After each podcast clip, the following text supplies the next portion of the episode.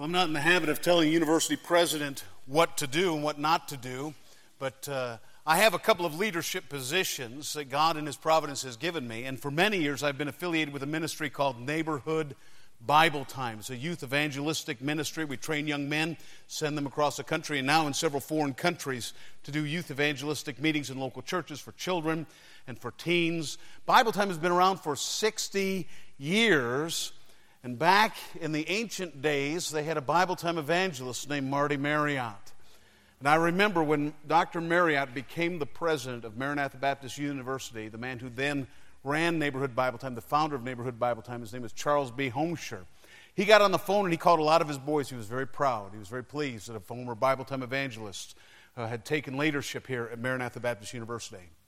A couple of years ago, Larry Kuntz, the executive director of Neighborhood Bible Time, and myself, we decided that we needed to have some kind of expression of appreciation for those who have invested in Bible time and those who have represented Bible time very well. And so we developed something that's actually very small in size, but to us, it holds great significance. We've given this way only about 12 times, but because of your marvelous testimony and the fact that you represent in our eyes neighborhood Bible time, and we're very pleased and proud to have a former evangelist with such a fine testimony. It's my privilege to present to Dr. Marty Marriott the Charles B. Homsher Memorial Presidential Challenge coin with our thanks and our respect. God bless you, my brother.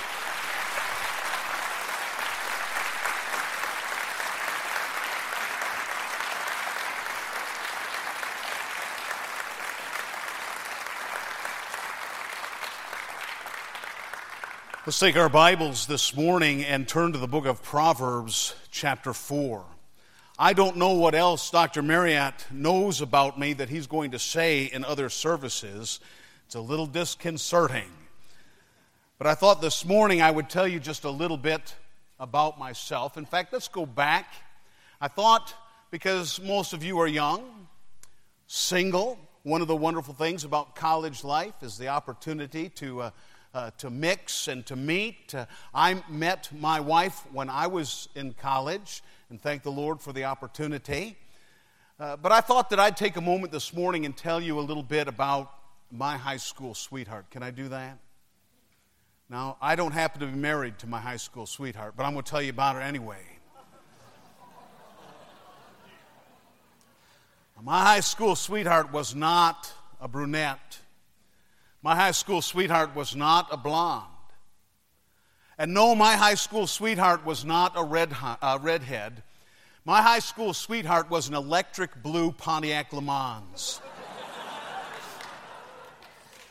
I got that car my senior year in high school and I doted on that thing. I loved that thing. I changed the oil in that thing. I maintained it. I washed and waxed it. I cleaned it. I loved, I loved my high school sweetheart, my Pontiac Le Mans. I say I love my Pontiac Le Mans. The truth of the matter is the car actually was co owned by my brother and myself. And that kind of created problems. Now, it didn't bother me because my senior year in high school was my brother's freshman year in college, and he was out of state. So the car stayed with me. Too bad for him. Anyway, he came home at Christmas time. And I remember he was home for maybe an hour. He said, Dave, give me the keys to the car. Well, I had just not only washed and waxed the car, I had filled the car with gas. And I said, No. And he said, Yes, it's mine too. Give me the keys to the car. I said, No. He said, Yes. I said, No. He said, Yes. My mother intervened and he got the keys to the car. I'm not exaggerating. That's a bad thing when a preacher has to tell you when he's telling the truth, but I'm not exaggerating. He was not gone for 30 minutes. I heard the Pontiac pull back into the driveway and I looked out the window. The grill was all crushed in. The left rear, uh, uh, uh, headlight was staring off to the side. There was a dent in the side panel, the dent in the hood. My brother had made an illegal U turn and had hit the back end of a school bus. I was not happy. Now, at that time, I had full coverage on my beautiful electric blue Pontiac Le Mans. And when it went to the body shop, I was actually kind of excited about the prospect because, because in addition to having full insurance, I had also renter's insurance, which meant I got a loaner car while my car was being, prepared, being repaired. Hey, You know, maybe I'll get one of those nifty Pontiac Trans Ams. That would be all right. Maybe one of the eight cylinder jobs. I would like that. That's not what they gave me. They gave me, the insurance company gave me a certificate for a place called Rent a Wreck.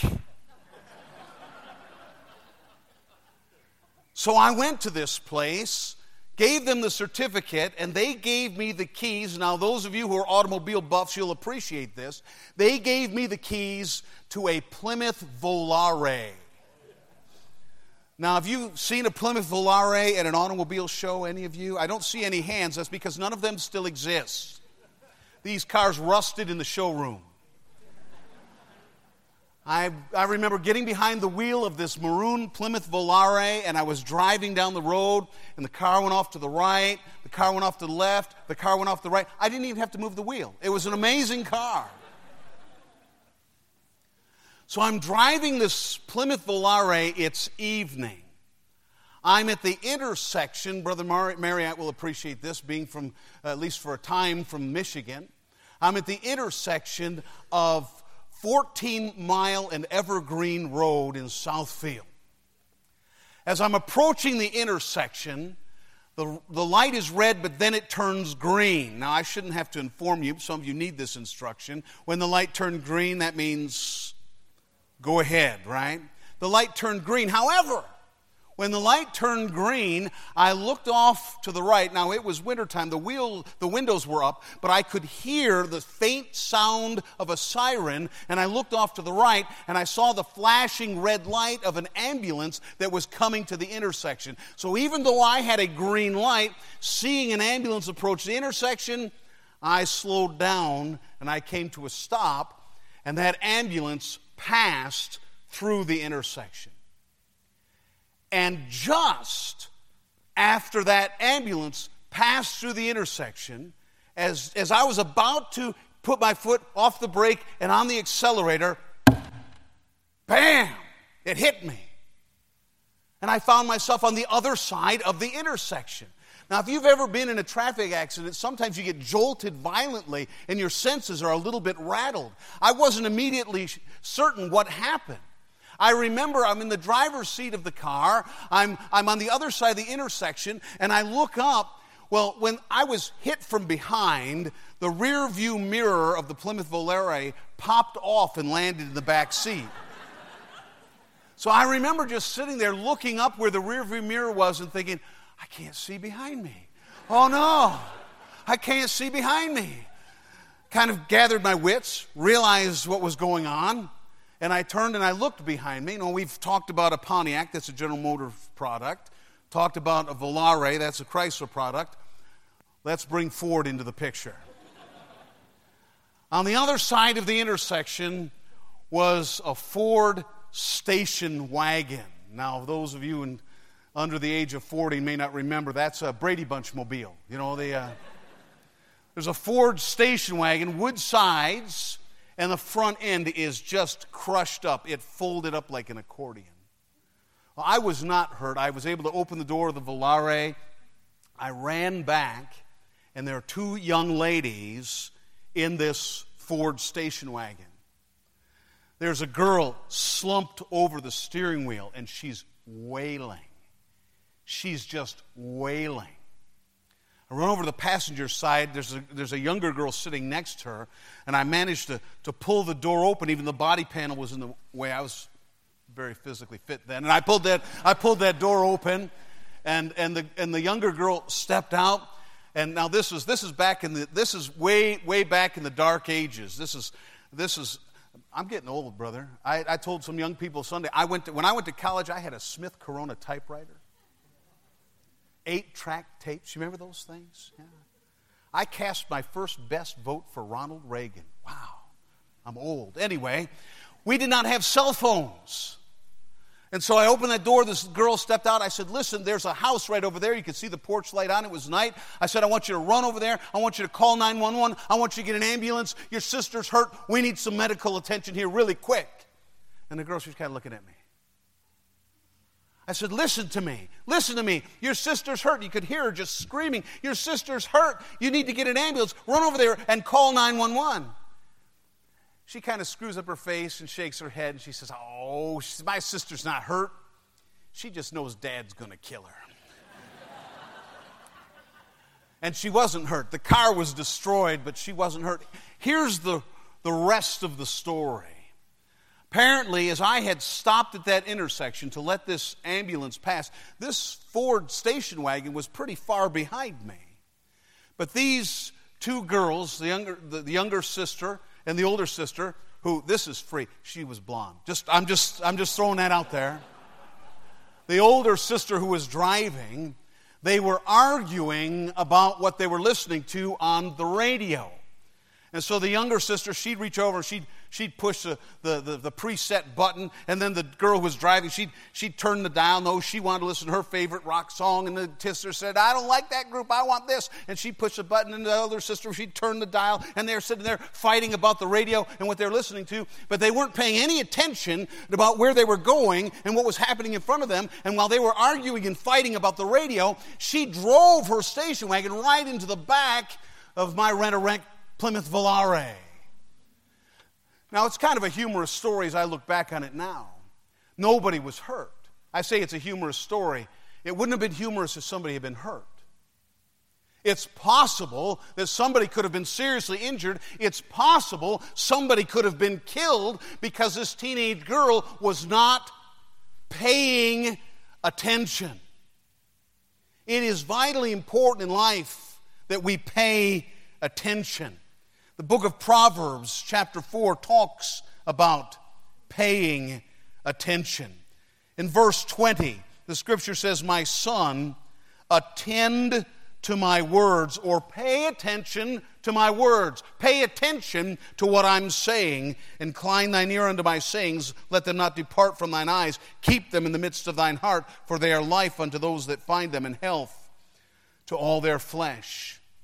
Pay attention the first message of this meeting, if we can lay a groundwork, establish a foundation, I want to encourage you, young people, not just this week, but not just this semester, but for the rest of your life. Pay attention. Pay attention. And pay attention to the things that matter most. Yes, pay attention when you're driving, but pay attention to spiritual realities Pay attention to principles. Pay attention to things that are eternal. Pay attention.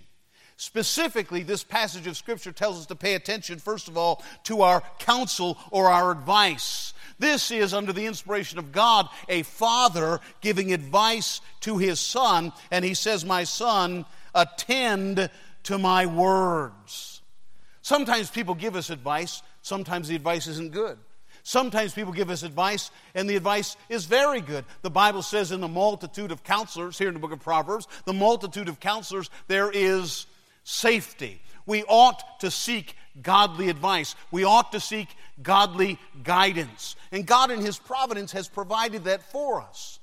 While they're not always correct, God, in His providence, has provided for you parents, a mother, a father. Again, they're gifts from God, not just to feed you, not just to clothe you, not just to help you with your college tuition, but they are given by God to you, young people, to help guide and govern your life. Pay attention. I found in my experience that when my parents gave me advice when I was young, 99% of the time, the advice they gave was not only given, driven by godly and good motivations, they were interested in my well being and they wanted to help me. It was also good, sound, accurate, helpful advice. And when I disregarded what my father said and I disregarded what my mother said, most of the time, nearly all the time, what did I find? I found myself in trouble and I found myself in regret. Pay attention. And I'm going to just add this footnote my, my uh, mother did not know the Lord. My father uh, trusted Christ later on. But just because your parents may not know Christ doesn't mean that they're to be disregarded. The Bible says, honor thy father and thy mother. It doesn't say, honor thy father and thy mother as long as your parents are good and godly Christians. It may be you come from a home where your parents aren't godly Christians. Respect your parents. And yes, we need to obey God rather than man. If your parents tell you to do something is in direct contradiction to Scripture, direct contradiction to the will of God, we obey God. But listen to your parents. Listen to godly counsel. Listen to your pastor. Listen to spiritual leaders, teachers, and guides that are here at Maranatha University. They are here to do more than just educate you. They are here to be in the will of God to help develop your character and guide your life. Thank the Lord for the influence in my life of godly pastors, godly preachers, godly men and women who help direct me. I'm a better man for it. Pay attention. Pay attention. But let's quickly move on. My son, attend to my words, incline thine ear unto my sayings. Verse 23 Keep thy heart with all diligence, for out of it are the issues of life. The Bible says that bodily exercise profiteth little, but godliness is profitable unto all things. Now, I, as a, as a middle aged man who's not quite the picture of my youthful vigor that I once was. I'm tempted to make that my life's verse bodily exercise profiteth little. But that wouldn't be fair. We do sometimes pay attention to the outer man. There's nothing wrong with that. In fact, there's, there's something right with that. You know what? One of the things I love about a Christian college like that, you, like this, you will, you will learn things from your roommates and from your dormitory supervisors that will bless your heart and make you a better person.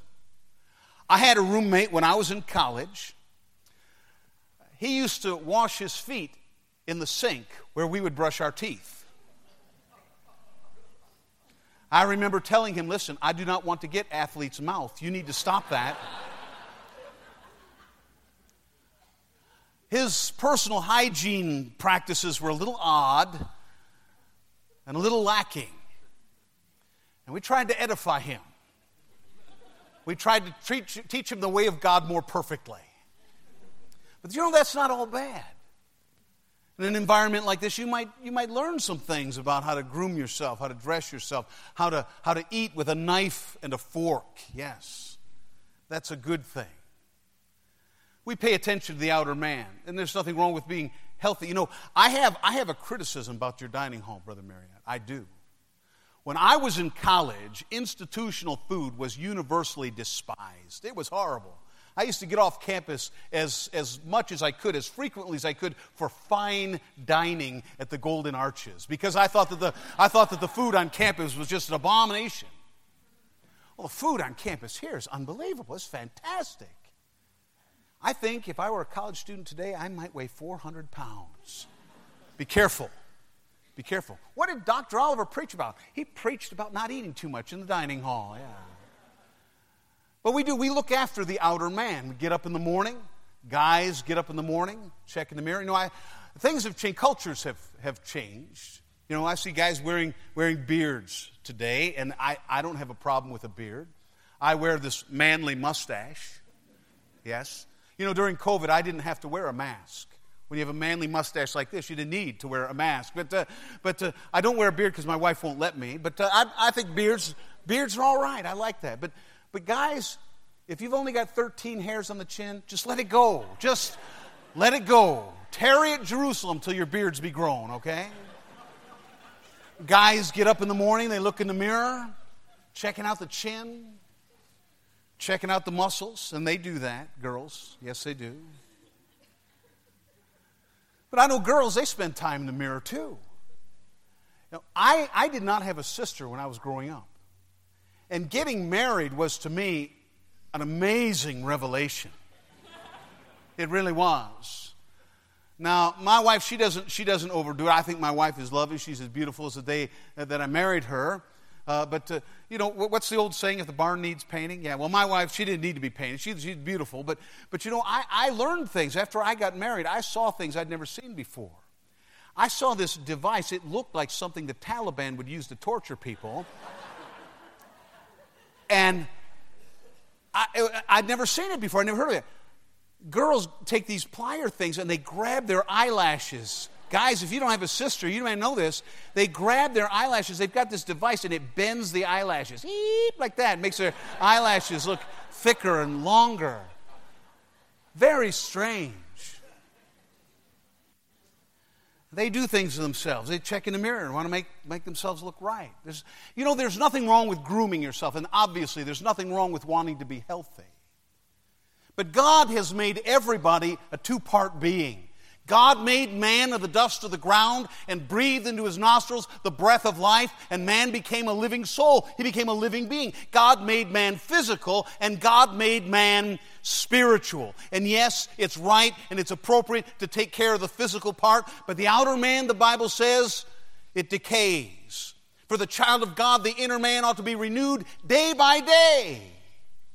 And I joke sometimes about the fact that, yes, the outer man is decaying and I'm losing my hair and what I do have turning gray and I wear glasses and I've got a little bit of a paunch, a little bit of a paunch and, and so forth. You know, if Jesus tarries, I'm going to grow old, I'm going to grow sick, and if Jesus tarries someday, I'm going to die. The outer man is wearing away. But by the grace of God, the inner man needs to be growing and improving and maturing every single day. And that's what needs attention. What does it say here? Keep your heart with all diligence. The heart here refers not just to your affections, but it refers to the inner man, that spiritual part, the unseen part. It's your personality, it's your values, it's your decision making capacity. It's a spiritual part of man, and it's the most important part of man, and it's the part that ought to receive the most attention. Pay attention to your attitudes. Pay attention to your spirit. Pay attention to the decisions that you make. Pay attention to your values and to your principles. Pay attention to your walk with God. Pay attention to your spiritual life. Keep your heart with all diligence. The word keep means to guard, it means to protect, it means to set a sentinel around. We want to set a hedge. We want to set a fence. We want to set a guard post around our heart to pr- protect it and to secure it. Keep your heart with all diligence, above all keeping, more important than any other thing in your life, more important than taking care of your health, more important than taking care of your finances, more important than taking care of anything, take care of your heart. Because out of it, the Bible says, are the issues of life. From the, from the spring of your heart bubbles forth and flows the streams of your life, your relationships, your values. Everything you are and everything you do, ultimately, it springs from the heart. And so that's the part that needs attention. That's the part that needs attention. Now, I believe in the bodily resurrection of Jesus Christ, and I believe that all those who trust in Christ someday will be raised again incorruptible. But I share often about my testimony and how God saved me when I was a teenage boy. I did not care about the inner man, I did not care about my heart. My grandmother was a wonderful Christian lady, and I remember she was, she was dying of congestive heart failure I had a sweet aunt who prayed for me and prayed that God would work in my heart, bring me to faith in Christ. My grandmother was a Christian. And God answered my aunt's prayers and used my grandmother's testimony to bring me to faith in Christ in part. I went to see her in the hospital. She was dying. And I remember I was very disturbed. I was 15 years old. I don't think I'd ever seen anybody in the condition my grandmother was in at that time. She'd lost a lot of weight. Her skin was an ashen gray. She was struggling to breathe her outer man was decaying and deteriorating. And then she began to talk about how she was going to go to heaven. She was going to see my grandfather. She was going to see the Lord and how excited she was. I'm sitting at the foot of her bed in a hospital room. And I remember thinking to myself, I don't feel that way. And when I was 15 years old, I cared about girls and cars and baseball and girls. That's all I cared about. I didn't care about my soul. I didn't care about eternity. I didn't care about anything that really mattered. But baseball matters a little bit, coach. It matters a little bit. But when my grandmother started talking about eternity, you know what I thought? You know, she is going to heaven, and I'm not. And where my soul goes when I die, it matters. It matters. And in the providence of God, short time after that, a man gave me a gospel tract, and I read it, and I trusted Christ and was born again. I began to give attention to the heart. It matters. It may be that there's a student here at Maranatha Baptist University. Maybe you're a freshman, maybe you're a senior. And you've come from a Christian home, maybe you graduated from a Christian school, and you've done a good job uh, conforming. But you know, you know that for you yourself, you have never genuinely repented and placed your faith in Jesus Christ. Pay attention. It matters. Don't put this off. Don't overlook it. Don't ignore it. Don't brush it aside. Pay attention. You're a Christian. And you know you've been struggling with thoughts. You've got serious problems right here. Oh, you say the right things, you do the right things. But you know that you've got a serious problem with your thoughts. What does the Bible say? The Bible tells us that God is a discerner of the thoughts and intents of our heart. It matters what you think. And if you're struggling with your thoughts, and we'll talk more about this this week, by the grace of God, bring captive every thought to the obedience of Christ. Because if you struggle with your thoughts, I guarantee eventually you will struggle with your words. Eventually you will struggle with your life because out of the abundance of the heart, the mouth speaketh. Keep your heart with all diligence, for out of it are the issues of life. If you struggle with your attitudes and you struggle with your thoughts, it will impact your life. So pay attention. Pay attention. Lastly, it says in verse 24, put away from thee a froward or a twisted, perverse mouth, perverse lips put far from thee. Let thine eyes look right on, let thine eyelids look straight before thee. Ponder the path of thy feet, let all the ways be established put away, pay attention, ponder what you think, what you say, what you do. Pay attention. Sometimes we don't think before we speak. And then what we say, we shouldn't say. Man one time said something he shouldn't have said. He said an insulting and crude comment. He said, I don't know why I say that. I said that. It's not in me. And a friend who heard him said, if it wasn't in you, it wouldn't have come out of you. And that's right. It comes out because it's in. Pay attention to what you say. Let your words always be with grace, seasoned with salt. Say those things that are edifying and glorifying to God. Ponder the path of thy feet. Let all thy ways be established. Life's choices are made because of life's values, and life's decisions are directed by our heart who you marry, your career choice. You know, sometimes wrong heart attitudes direct us in the wrong path. I'm not telling you that being a school teacher is better than being a nurse or being a nurse is better than being a businessman. That's not what I'm talking about. There's Christian businessmen, Christian nurses, Christian school teachers. Thank God for all of them. But whatever it is that you choose, make sure that you make life's choices based on godly principles my goal is to glorify God. My heart is to care for other people. It's not about me. It's not about money. If your motives are right, your decisions will be right. If your heart is right, your life will be right. So pay attention. Pay attention. What a tragedy it would be to have some young person graduate from Maranatha Baptist University, find themselves in a life of wreck and ruin and sin because, because years ago, when everything on the outside was right, things on the inside, they were a little askew. Something wasn't right, and it wasn't addressed, and it wasn't dealt with. And heart issues were ignored and overlooked. And wrong choices were made. And your life was redirected out of the will of God. What a tragedy that would be. When I was in seminary, uh, I got, first I lived with my brother for a while, and then I decided I didn't like living with my brother. I decided I'd get married and live with my wife. Much better. I remember why I married my wife. Now, I married my wife because she's sweet, she's wonderful. But I lived with my brother one time, he was gone. I can't cook. I just cannot cook. I remember I went into the kitchen and I found a box of Cheerios. I had a bowl of Cheerios. And after eating a bowl of Cheerios, I was still hungry. There, I looked through the kitchen. All I could find is a can of peas.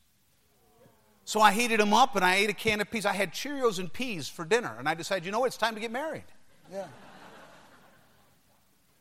So I got married. And guys, guys, this is this is. I'm going to step out from behind the pulpit because this isn't this isn't preaching.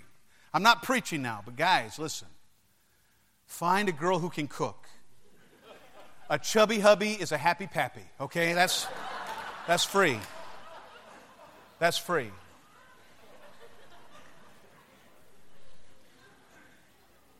When I was in seminary, I was married, pay my school bill, take care of my wife. I got a full time job in a textile mill. And I remember as I went through training, they gave me a master padlock and I kept it on the loop of my blue jeans. That's odd. Why did you do that? Well, because as we operated this heavy machinery there in the textile mill, they all had power switches, on off switches. And, and on the power switch, there was always a, a metal loop. And when the machine was shut off, we were instructed to take the master padlock, run it through the loop, and lock it. And that way, when the machine was shut off and the lock was there, it was not possible for that machine to be started again. They used to have posters on the wall there in the factory lock it down, lock it down. Always remember to lock it down. Well, this was a textile mill. They used to, uh, the, the, mill where I worked, they, they wove nylon fabric. They made parachute fabric for the military. They made uh, nylon fabric for construction, different things like that. And so the fibers that they worked with were very thin, very strong, but very thin. And they had different departments. In the prep department, they had these machines where they would have spools of fabric all along the sides of the inside of this, this big machine, and one giant spool, and all the ends of these threads from the small spools would be attached to this giant spool. Then the machine would be closed, you turned it on, and the giant spool would spin and it would pull all of those threads onto the giant spool. Then that giant spool would be taken to the weaving room. One day at our factory, a man was reloading this machine that, that brought all those threads onto the giant spool. He had just, just finished his work, had left a piece of equipment, a tool inside this machine, went back to retrieve it. For whatever reason, when he turned the machine off and went inside to load it, he didn't lock it down. Supervisor passed by, the door was open. He stuck his head inside. The man was crouched in the back retrieving his tool. supervisor looked, no one there, closed the door. It wasn't locked down. He turned it on. And that machine moved at such speed, all of those threads were like laser beams and razor blades, and the poor man trapped inside died. It was a horrifying thing. I didn't see it, but we talked about it. It was a horrifying thing. That poor man died because he didn't pay attention. That poor man died because his supervisor, when he glanced inside, didn't give enough attention. They were casual and thoughtless and indifferent, and they didn't pay attention. Now, people, it's important to pay attention. Pay attention to the things of God. Pay attention to your heart. Keep your heart with all diligence, for out of it are the issues of life. And young people, if you will pay attention to your heart and pay attention to the Lord Jesus Christ and pay attention to the will of God, I think you'll find that the, the issues that flow out of the spring of your life will bring God glory and will bring you great joy. Now, Heavenly Father, thank you for the clear instruction of your word. And I ask, Father, not just for the students, for the faculty, for myself Help us, O oh God, to pay attention. Help us to attend to your words. And I pray, God, that in listening to you and applying your principles to our lives and guarding our hearts from sin and temptation by your grace, that we would walk in your will and someday hear our Savior say, well done. Bless these students, we ask in Jesus' name.